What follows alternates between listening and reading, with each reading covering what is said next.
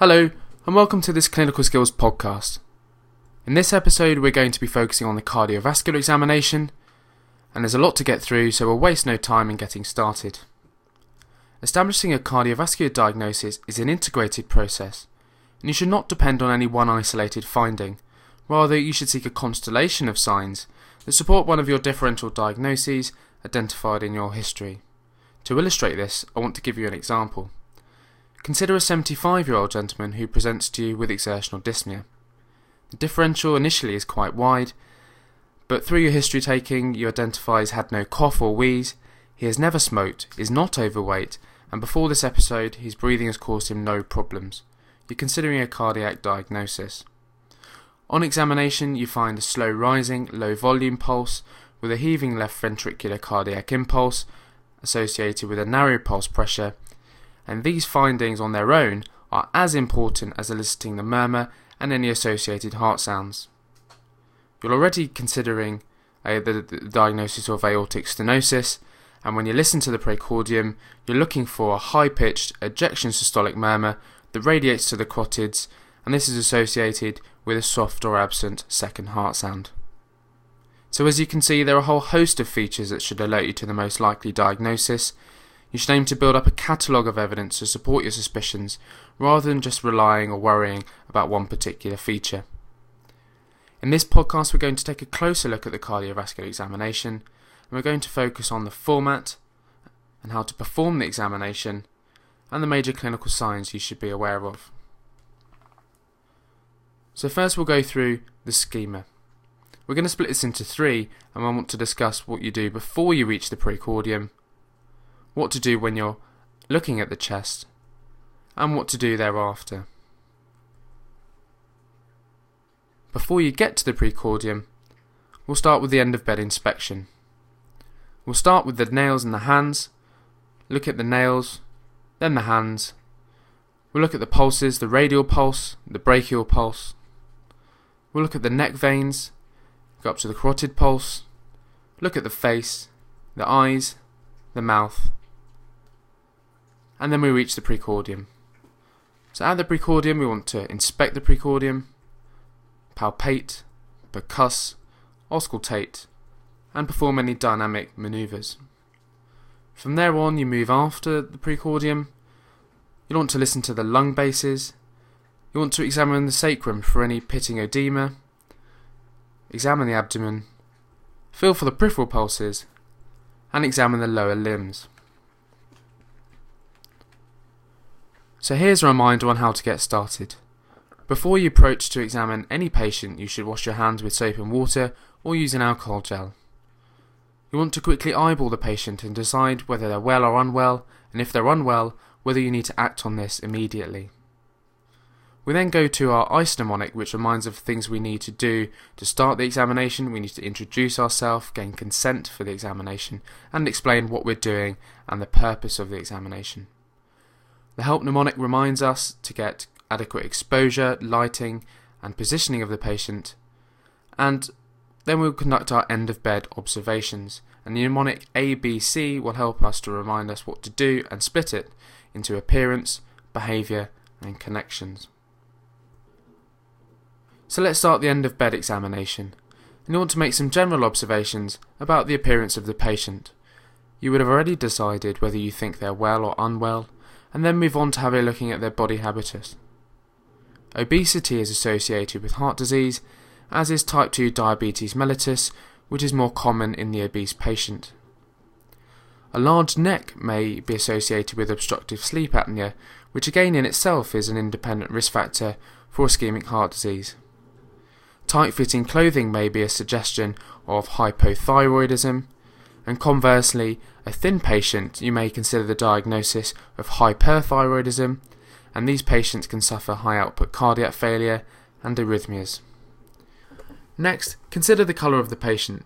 The blue dusky appearance of cyanosis may be present in those with pulmonary artery hypertension or congenital cyanotic heart disease, or you may see hyperpigmentation, such as that occurs with hemochromatosis or bronze diabetes, and this is characterized by iron deposition in the tissues, and this includes the myocardium and can cause a very stiff left ventricle Um, this is so called restrictive cardiomyopathy. Addison's disease is also associated with hyperpigmentation, and these patients present with a labile blood pressure. The antiarrhythmic drug amiodarone uh, has with it as a side effect a photosensitive rash that appears as a slate grey appearance on those areas exposed to UV light. Acanthosis nigricans is associated with type 1 diabetes. Next, have a look to see if there are any obvious scars. And on the medial side of the leg, you may see scars from a uh, saphenous vein graft harvesting. You may look for the median sternotomy scar on the precordium. Uh, you also should look in the pectoral regions for any scars from any devices such as pacemakers, and up in the neck for any evidence of a carotid endarterectomy. And from the end of the bed, try and identify any characteristic features. Patients with Cushing syndrome are often described as having a moon like face, and these patients suffer from hypertension. Mitral facies is present in mitral stenosis, and you may also have a look at the patient for any other syndromes like Down syndrome, which is associated with congenital malformations, particularly ventricular septal defects or atrial septal defects. You may also have a look at their height and if they've got a if they're very tall individuals with a very long arm span, this may lead you to think along the lines of Marfan syndrome. But also think about any signs that you see in those diseases that convey an added risk for heart disease, like amputations in diabetes or any arteriovenous fistula in the arm suggesting end stage renal disease, as these patients have a 10 to 20 fold increase in cardiac events. Have a look at the lower limbs for any signs of peripheral vascular disease. Again, you're looking for amputations or any ulcers, and also look for any muscle wasting that may suggest a previous cerebrovascular accident. Having a look for these two features may give you a clue as to the burden of atherosclerotic disease in these patients, and patients with lots of complications of atherosclerosis are termed arteriopaths. Have a look in the lower limbs also for any peripheral edema and also look for any vasculitic rashes, as vasculitis can be a cause of heart attacks, heart failure, and pericarditis. From the end of the bed, also go on to look at their behaviour. Try and assess their level of consciousness as a poor cardiac output in perhaps a bradyarrhythmia or tachyarrhythmia may reduce the level of consciousness. And have a look to see if the patient looks anxious. Anxiety in itself can be a cause of tachycardia, and there are lots of things that can cause tachyarrhythmias that also cause anxiety. For example, drugs in the young like alcohol and cocaine. Also, palpitations themselves can cause anxiety, and when patients are suffering pain, this may also make them very anxious and will not help any tachyarrhythmia. Look to see if the patient's any pain, if there are any respiratory distress or they feel very short of breath, and also observe their position in the bed. If they're lying on a stack of pillows, this may suggest orthopnea. And remember that the pain in pericarditis is positional, and patients usually prefer to sit forward in the bed rather than lying flat. Then we'll move on to make some observations about the patient's connections, and we'll split this into two. We'll look at things around the bed, and things we might look at are GTN spray pumps, any oxygen, inhalers, walking aids, or packets of cigarettes and also we'll look at things connected to the patient. Comment on whether they have any intravenous access or any IV fluids running, and comment on their monitoring. They may have three lead cardiac monitoring, for example, or pulse oximetry. They may have a central line inserted, and this may be being monitored. They may also have an arterial line, and that may be being monitored too. There are lots of things that can be put into syringe drivers with patients with cardiology, cardiology such as inotropes, morphine, glyceryl trinitrate, heparin, diuretics, and even antiarrhythmics such as amiodarone. Have a look to see if there's a defibrillator nearby. Also try to observe to see if there are any pacing boxes around the bedside, and this could be a sign of any temporary transvenous pacing. Then have a look at their lines. As well as looking at the monitor to see if whether these lines are being monitored, you should look to see if their presence and they may have a central venous catheter and this could be inserted in the internal jugular, subclavian or the femoral vein and also to see if they've got any arterial lines and these are most commonly put in the radial artery. Next we'll move on to examining the patient and we'll start with the hands, particularly the nails. Have a look to see if there's any signs of clubbing and clubbing has many causes, Uh, congenital cyanotic heart disease is one of them. And clubbing is a loss of angle in the nail bed and it's often boggy. And you can also elicit the Schamroth window sign by placing the two nails of the first fingers together. And if you have loss in the, the window that's usually present there, this will suggest clubbing. A blue discoloration in the nails indicates a poor cardiac output, and this is termed peripheral cyanosis. You can also test the capillary refill time, and this is a test of perfusion. So the way to do this is to hold the hand at the level of the heart and press on the nail bed for at least 5 seconds. You then release, and the time to reperfusion, i.e. the time it takes for the pallor to disappear, should be less than 2 seconds.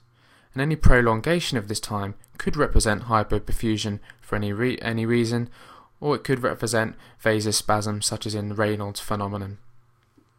Have a look in the nails for any tar staining, and also look to see if there are any visible pulsations you might get in aortic regurgitation, and where this is present it's called Quincke's sign.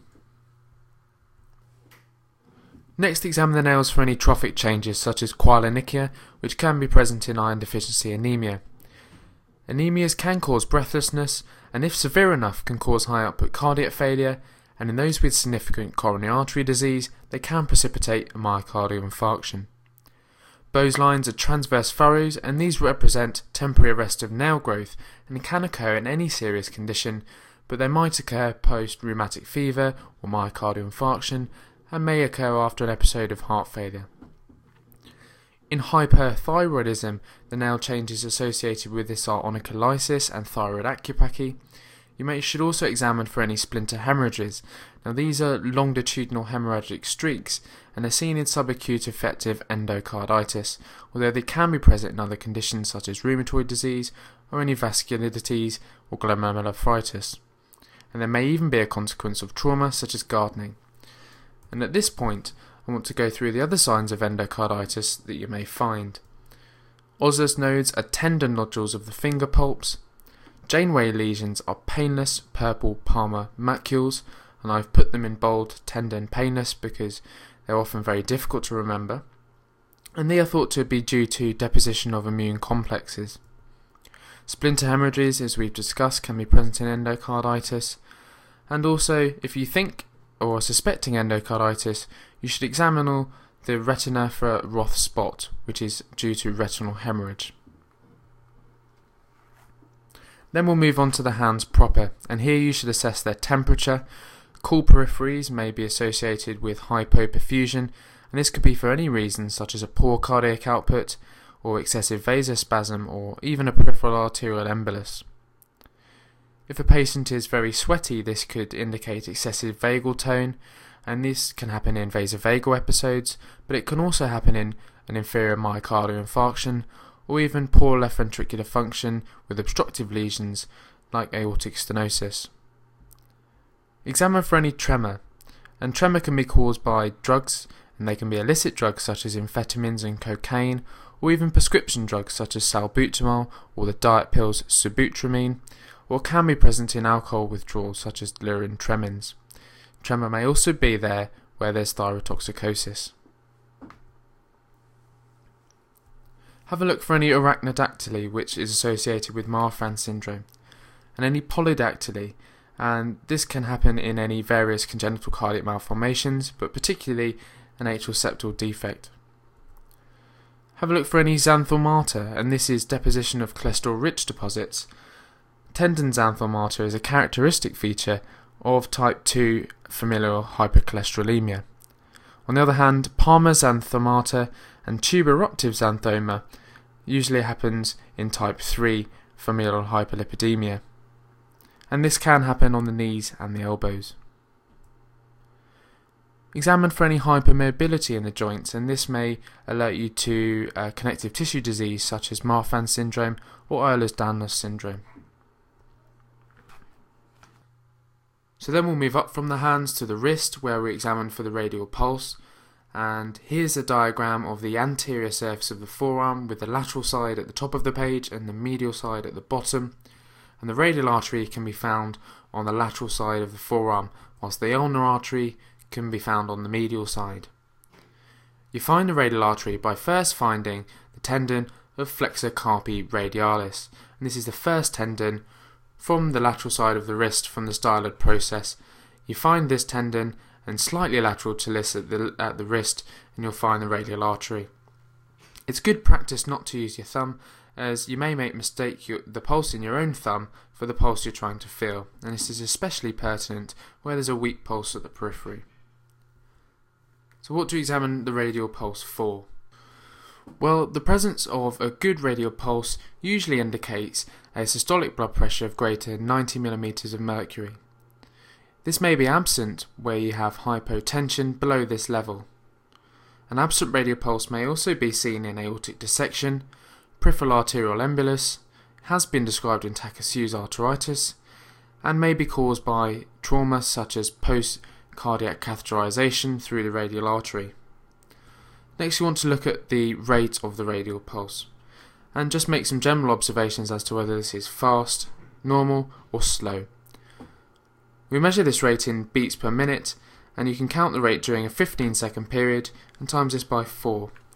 By counting over a longer period, you can further increase your accuracy, although in practice, a rough estimate is all that's needed. Bradyarrhythmias we class where the heart rate is less than 60 beats per minute, and tachyarrhythmias where the heart rate is greater than 100. Next, focus on the rhythm of the pulsation, and this could be regular or irregular. A regular rhythm doesn't necessarily mean sinus rhythm. You cannot tell without an ECG, but it could be sinus rhythm, could also be a junctional rhythm or idioventricular rhythm. And although the rate should give you a clue, you cannot really tell. Even an atrial arrhythmia such as atrial flutter can have a high degree of block and be regular and produce a heart rate of 75 beats per minute, or if it has a low block, it can produce a tachyarrhythmia.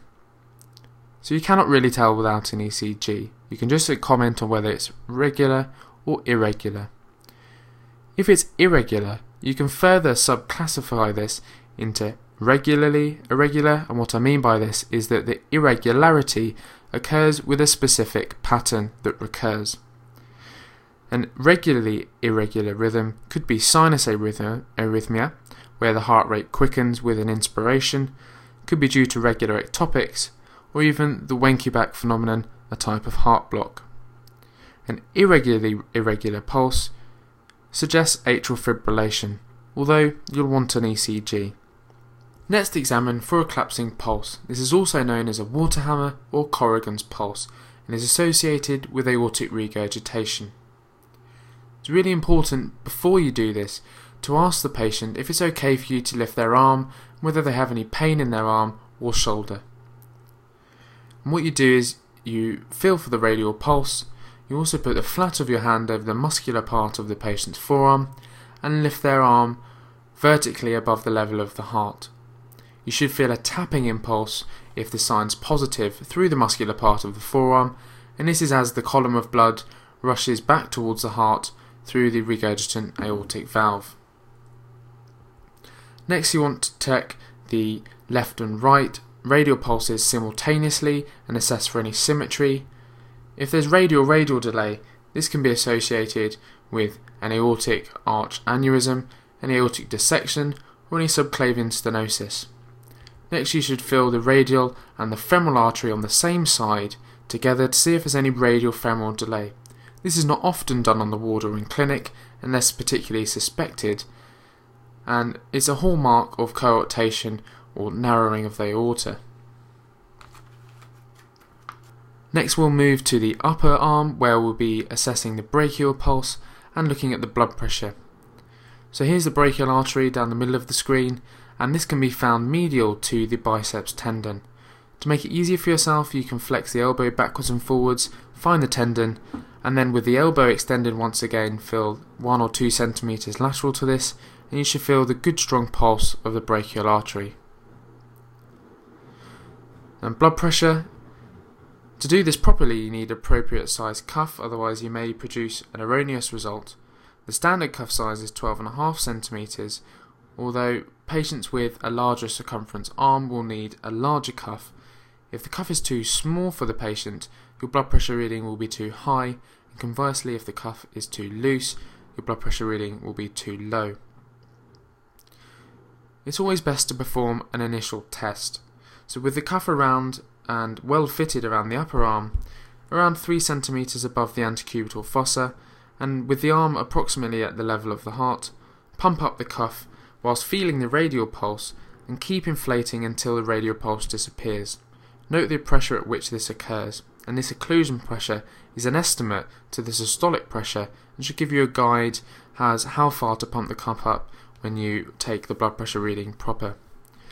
At this point, deflate the cuff and then reinflate the cuff once more with the diaphragm of your stethoscope over the brachial artery. And pump this cuff up to at least 20 millimeters of mercury above the pressure taken to occlude the radial artery, and then deflate the cuff very slowly at a rate of 2 to 5 millimeters of mercury whilst listening with your stethoscope over the brachial artery. And you're listening for the Korotkov sounds. The Korotkov 1 sound is a sound heard with each pulse, and this correlates with the systolic pressure. You should keep deflating the cuff until you hear the Korotkov 5, and that's disappearance of this sound, and that corresponds with the diastolic pressure. However, the Korotkov 4 is a muffling and shouldn't be used because it overestimates the diastolic pressure, but in the very young who lack a Korotkov 5, you can use the Korotkov 4 sound. You should take blood pressure on both sides and note the difference between the left and the right. A significant difference may be present in aortic aneurysms and aortic dissection, also in subclavian stenosis or coarctation. So, what else do we want to know about the blood pressure? Well, we want to know the absolute values, the systolic and the diastolic pressure. Hypertension is defined as a systolic pressure greater than 140 mm of mercury and a diastolic pressure of greater than 90 mm of mercury. We also want to know the mean arterial pressure, and the mean arterial pressure can be calculated by using this formula. The systolic minus the diastolic divided by 3 plus the diastolic pressure. The systolic minus the diastolic is also known as the pulse pressure, a mean arterial pressure of greater than 60 mm of mercury is thought to be enough to maintain end organ perfusion. However, this may be inadequate in some circumstances. So the pulse pressure, which is the systolic minus the diastolic, and this may be narrower in aortic stenosis and hypovolemic states, and may be wide in aortic regurgitation and sepsis. Pulsus paradoxus is a drop of more than 15 mm of mercury on inspiration and this can be seen in left ventricular compressive states such as cardiac tamponade, constricted pericarditis, and can be seen in severe asthma where there's impaired venous return.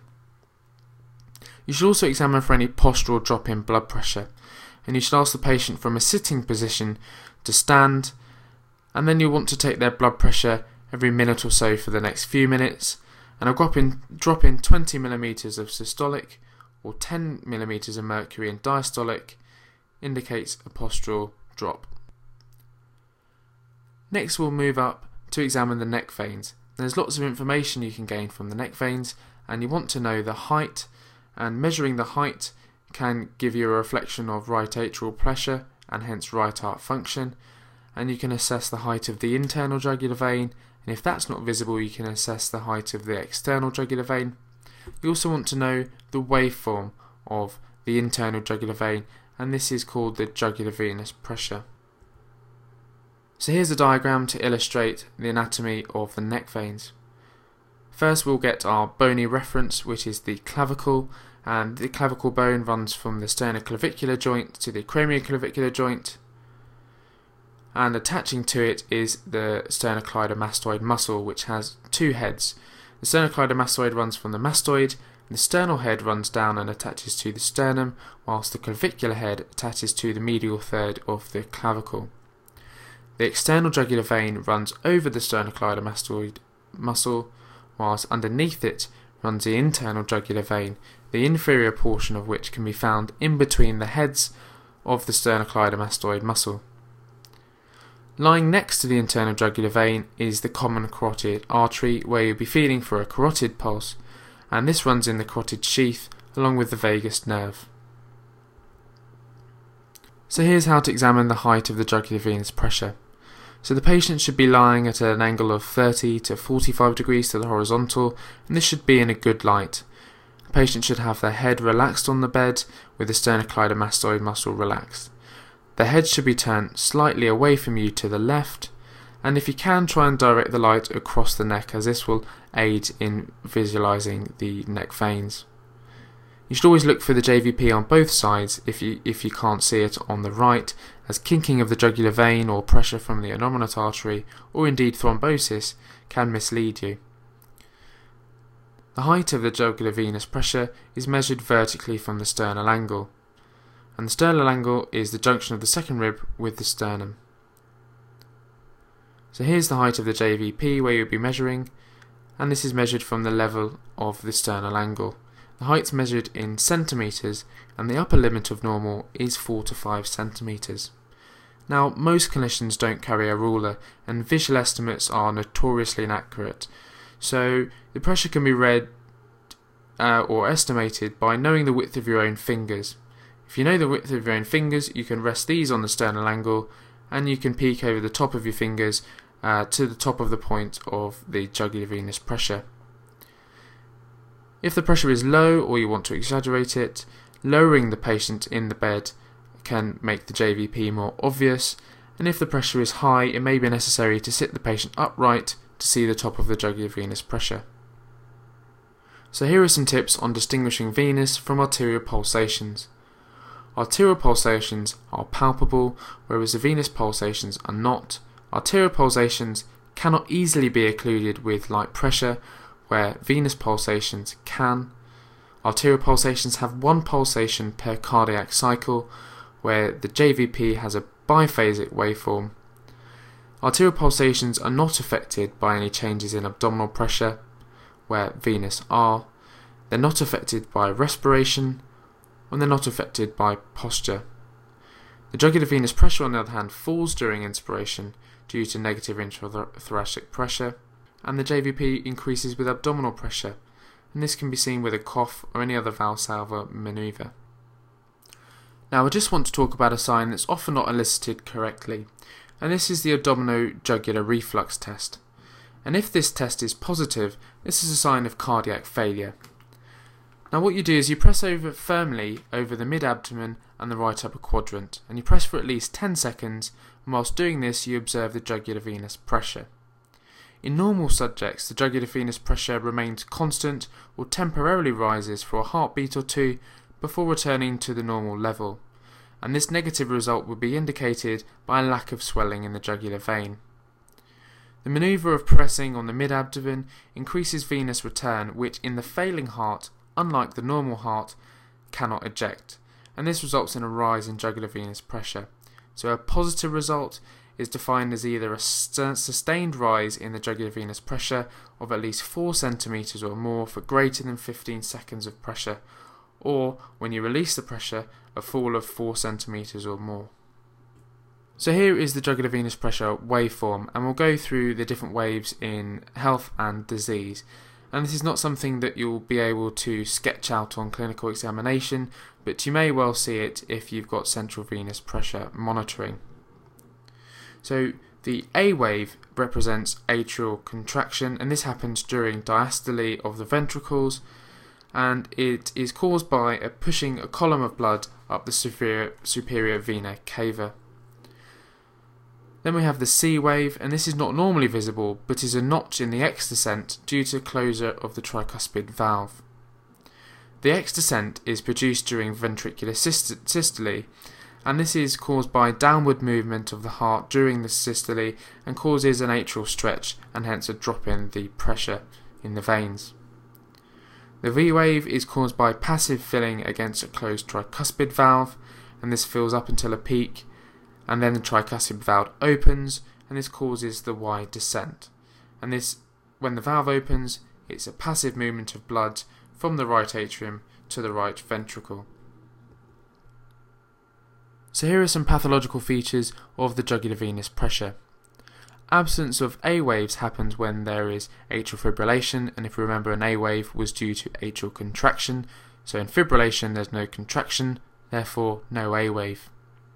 Giant A waves, on the other hand, are caused where there is tricuspid stenosis, so a very uh, high pressure in the right atrium as the right atrium is unable to eject blood through the tricuspid valve, and you'll see that uh, as a reflection of blood being pushed up into the neck veins. Similarly, Cannon A waves are caused by atrial contraction against a closed tricuspid valve, and this can occur in complete heart block where it occurs, in, occurs intermittently, usually. Giant V waves are caused by tricuspid regurgitation, and these are due to a merger of the A and V waves. Steep X descents are seen in where there's a compressed right atrium, and this can be due to constricted pericarditis or tamponade, and atrial fibrillation occurs only when the base of the heart descends during systole. Rapid Y descents uh, seen in tricuspid regurgitation, and when there's a large volume of blood in the right atrium and a very high flow across the tricuspid valve, the Y descent, which as we remember is uh, caused by opening of the tricuspid valve. So if there's very rapid flow of blood across this valve, you'll see a very rapid Y descent as this blood rushes out. Um, but where there is very slow flow across the tricuspid valve, you'll see slow Y descents, and this can happen due to tricuspid stenosis. So now we'll move on to the carotid pulse, which can be found posterolateral to the larynx, and you should only really feel for one carotid pulse from at a time from your side. If you feel both at the same time, the patient may faint, and if you feel it from the opposite side to the side you're examining on, then it can look sometimes like you're trying to strangle the patient. And with the carotid pulse, here is where you want to assess the volume of the pulse and also the waveform. So the carotid pulse waveform. This can be slow rising, and this is seen in outflow obstruction, most commonly aortic stenosis, or it can be collapsing, and this is seen in aortic regurgitation, but can also be present in any large extracardiac shunt, such as an arteriovenous fistula, a patent ductus arteriosus, and can be seen in chronic obstructive pulmonary disease. It can also be seen where there is a high cardiac output in anemia and any other causes of uh, increased cardiac output. A bisferiens pulse is a double impulse, and, and this can be caused by a mixed aortic valve disease, so mixed aortic stenosis and regurgitation. Pulsus alternans is alternating strong and weak cardiac impulse, and this can be found in severe left ventricular failure. A jerky pulse can be seen in hypertrophic obstructive cardiomyopathy, and pulsus paradoxus where there's a weaker pulse on inspiration, and remember we define that as greater than 15 millimeters of mercury in the blood pressure on inspiration. So next we'll go on to examine the face, and we want to look at the shape uh, to see if there are any defining features, whether there's any dysmorphia such as Down syndrome, Noonan syndrome, or Williams syndrome, which are all uh, congenital diseases that are associated with cardiac disease. You may also see the moon face of Cushing's syndrome, as we've discussed earlier. Um, then you want to look at the colour of the patient and whether they look cyanosed, which may indicate congenital cyanotic heart disease. Have a look at any other features. Do they have a malar rash that may be associated with lupus or mitral stenosis, where it's termed mitral facies? And also have a look to see if they have a large neck size, as this conveys a risk of um, obstructive sleep apnea, which is an independent risk factor for cardiovascular disease. Also look generally at the face for any pallor, xanthelasma or jaundice, but we'll look at this closer when we examine the eyes.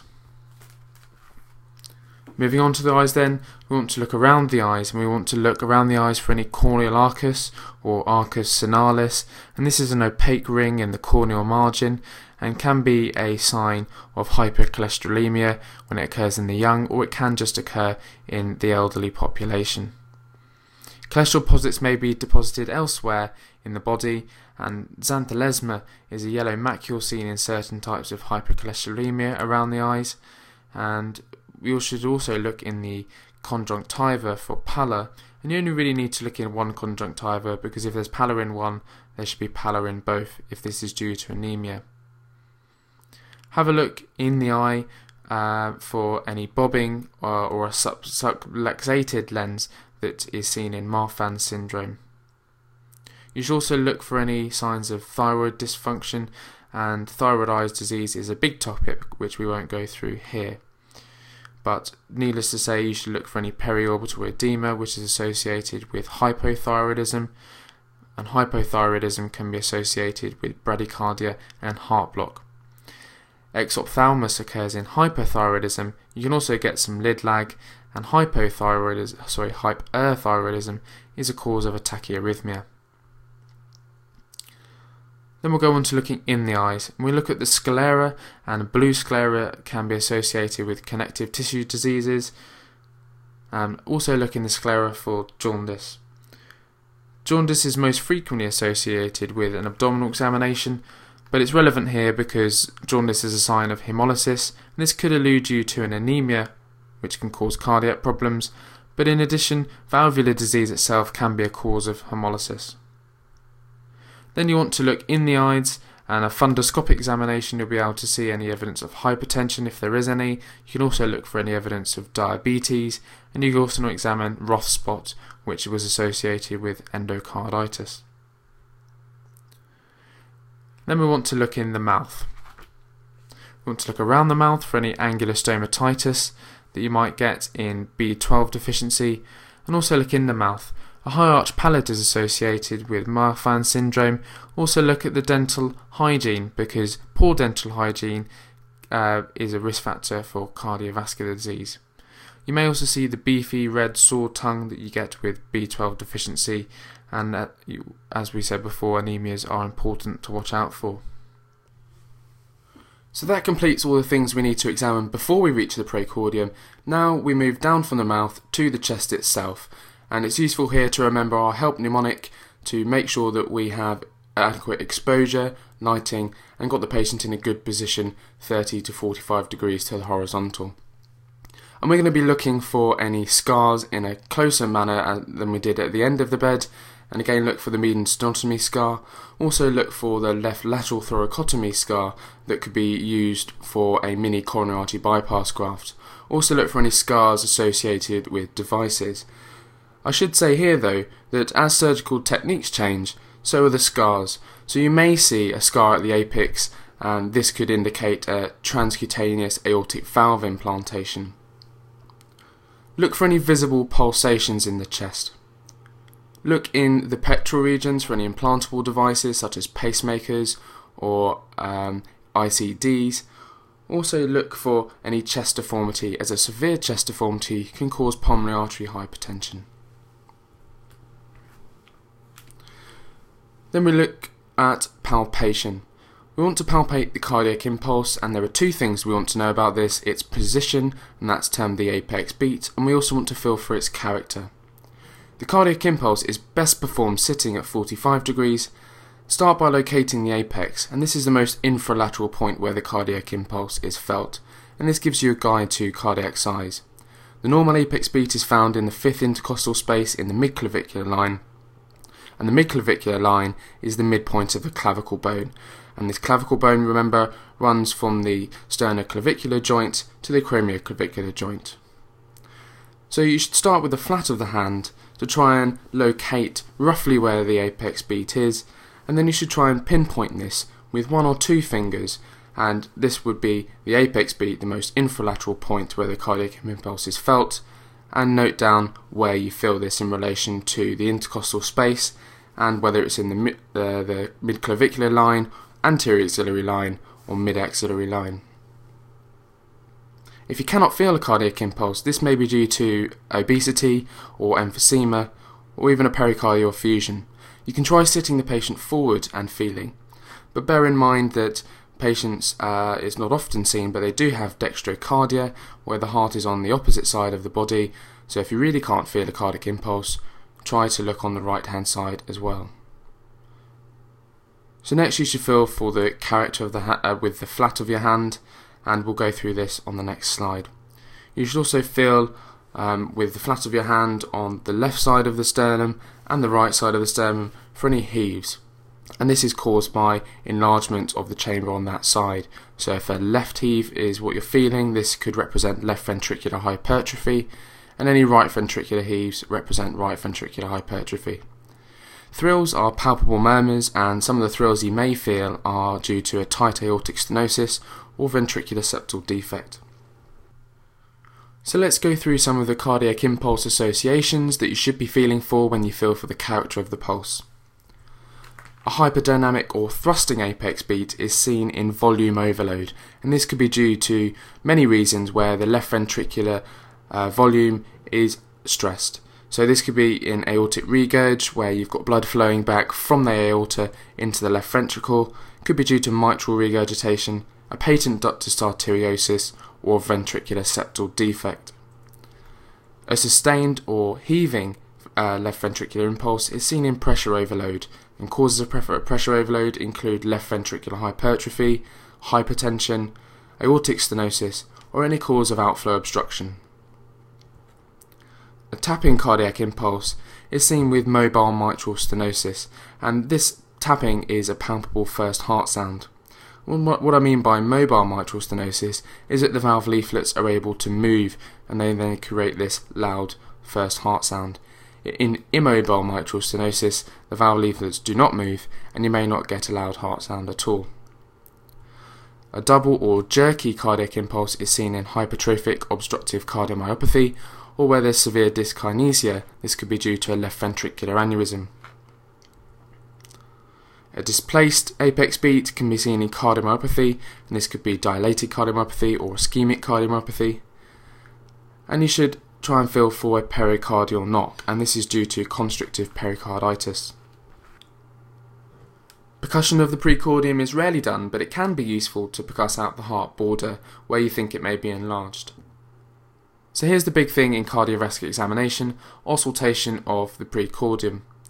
And this is sometimes thought to be the most important part of the examination, but it should be kept in perspective. It's not only or even the most important step in cardiovascular diagnosis. Examination of the JVP, peripheral pulses, palpation of the cardiac impulse, and measurement of the blood pressure are also vitally important. Many experts can disagree on the characteristic of murmurs, and this is because there are sometimes multiple and often complex pathologies. And you should look towards the echocardiogram for characterization of these lesions. Anyone with a murmur or abnormal heart sound should undergo echocardiography, and this is also useful for your learning where you hear a murmur, try to look at the echo report afterwards. So when you listen to the chest, you should use the bell for lower pitch sounds and this is with a light pressure to avoid turning the bell into a diaphragm, and you should use the diaphragm to listen for higher pitch sounds. You should listen in all the four areas for the heart sounds and the murmurs. So where do you listen? We're going to go through here the anatomical locations of the valves, but this is not where we listen, and we'll go through why we listen where we listen later. But this is where the pulmonary valve is located, the aortic valve, the mitral valve or bicuspid, and the tricuspid valve.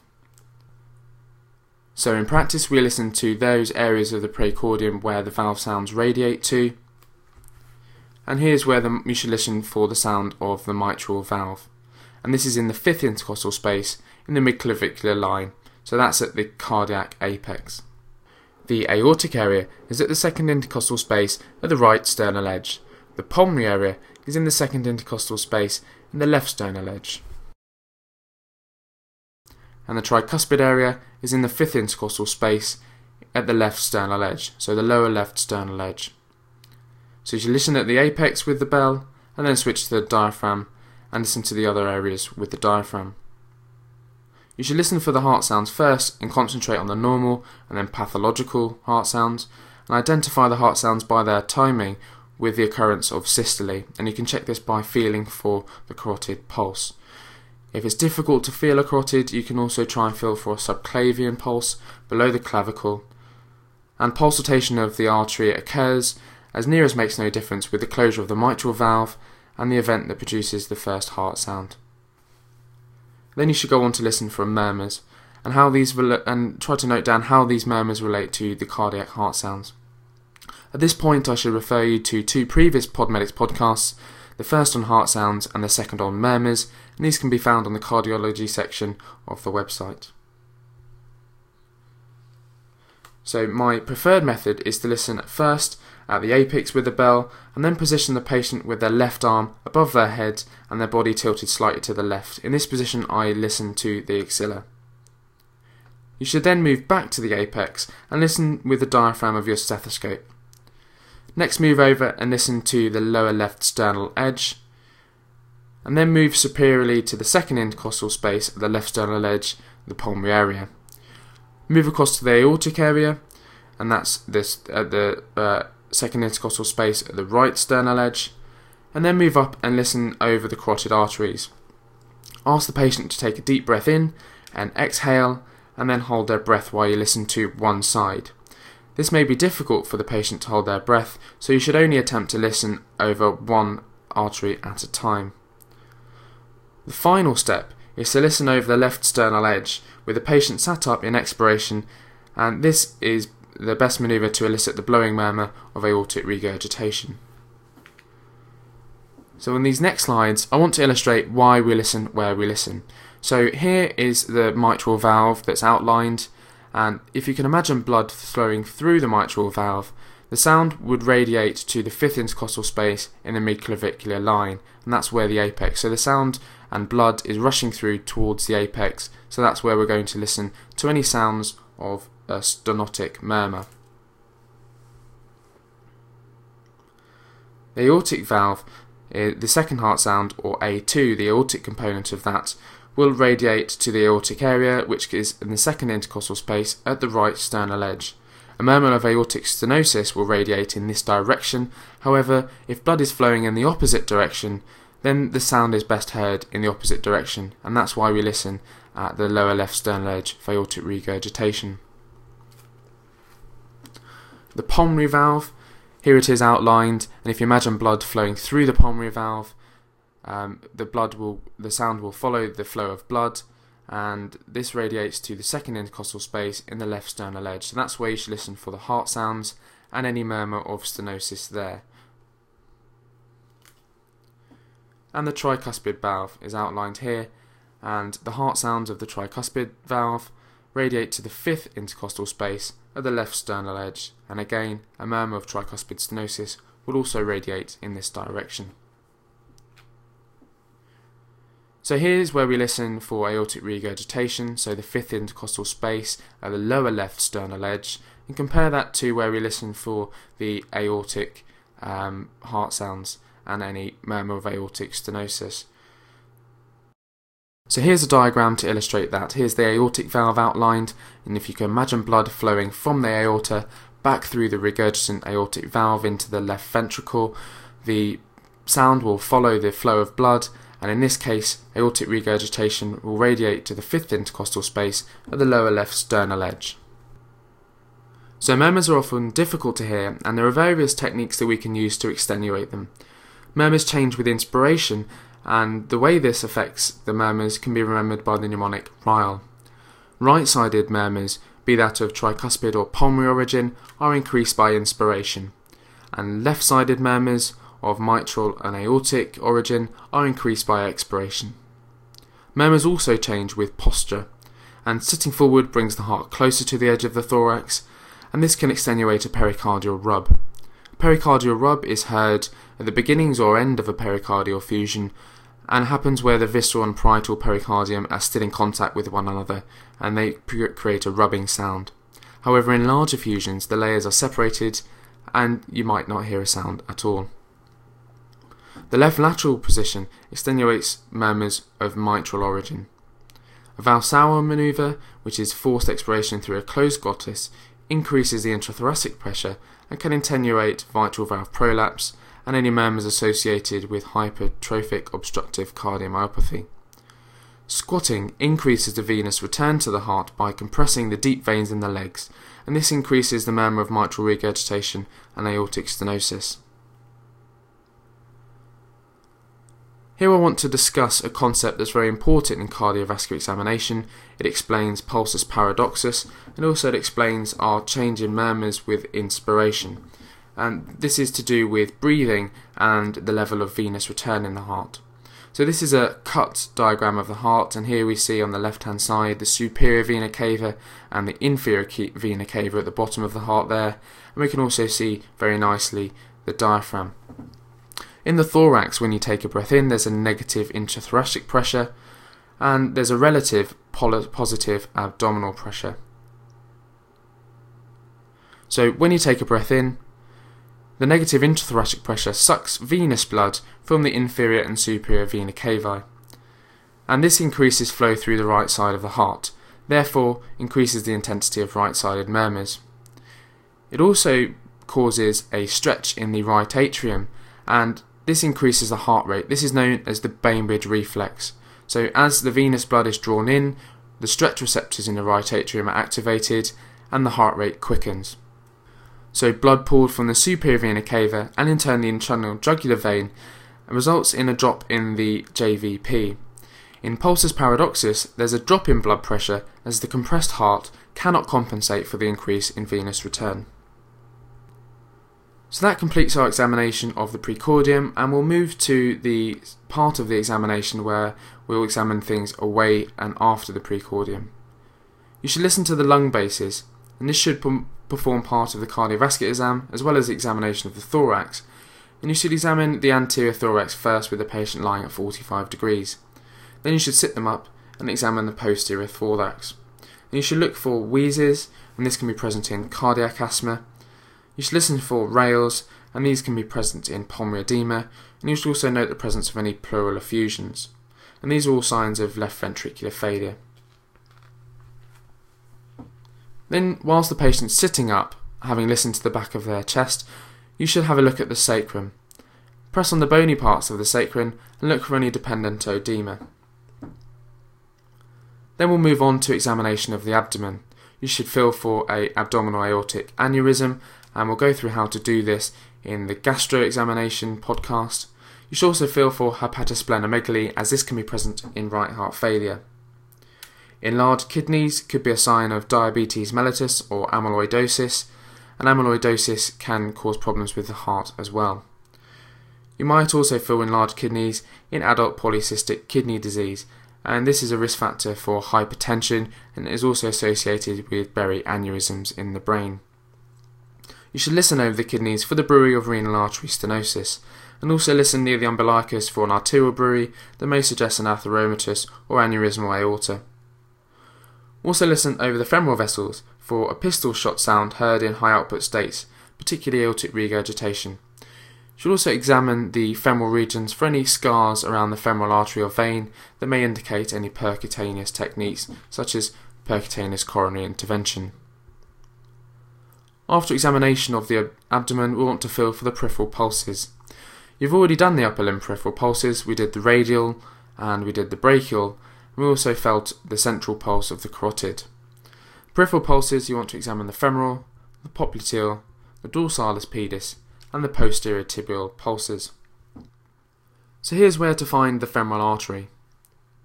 The femoral artery is medial to the sartorius muscle and enters the femoral triangle at the mid-inguinal point, and this is halfway from the anterior superior iliac spine to the pubic symphysis.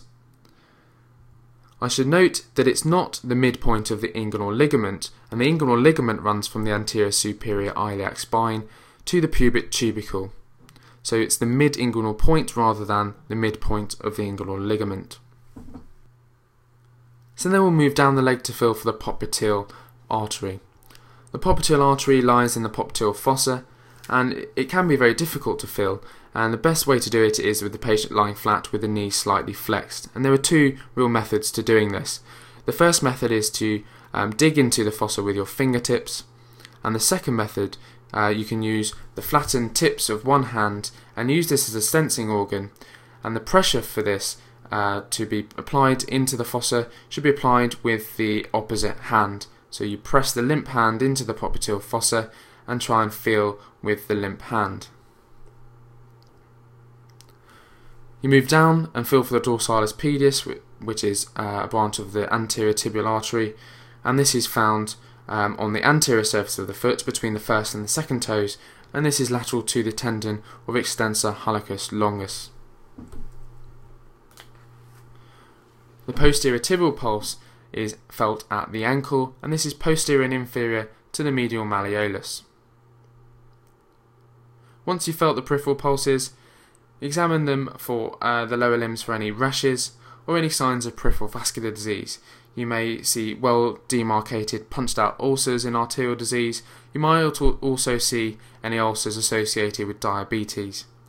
Also, try to examine for oedema, and edema related to a cardiovascular diagnosis is pitting in nature. And try to identify a level. So, is it uh, pedal edema, i.e., in the feet? Does it go up to the ankle, the mid tibial region, or does it go uh, uh, below or above the knee? You may get edema all the way up to the thigh and indeed the abdomen. So that's the bulk of the examination done, and then we can think about things we want to do to complete our examination. You may want to go back and examine any areas that you've missed, or examine any areas in more detail if you're unsure about what you've been hearing or feeling. And you can also suggest any simple bedside tests, such as fundoscopy if you didn't get a chance to do it during your examination, or you can ask for an electrocardiogram. Remember, there are two mnemonics that we can use for to remember investigations, and I'll refer you to our first podcast in, in uh, the clinical examination series. And then you want to summarise your findings. So, in summary, we've given you a framework about the cardiovascular diagnosis and we've talked about the things to include and how to conduct the examination. We've also talked about the signs you should look for.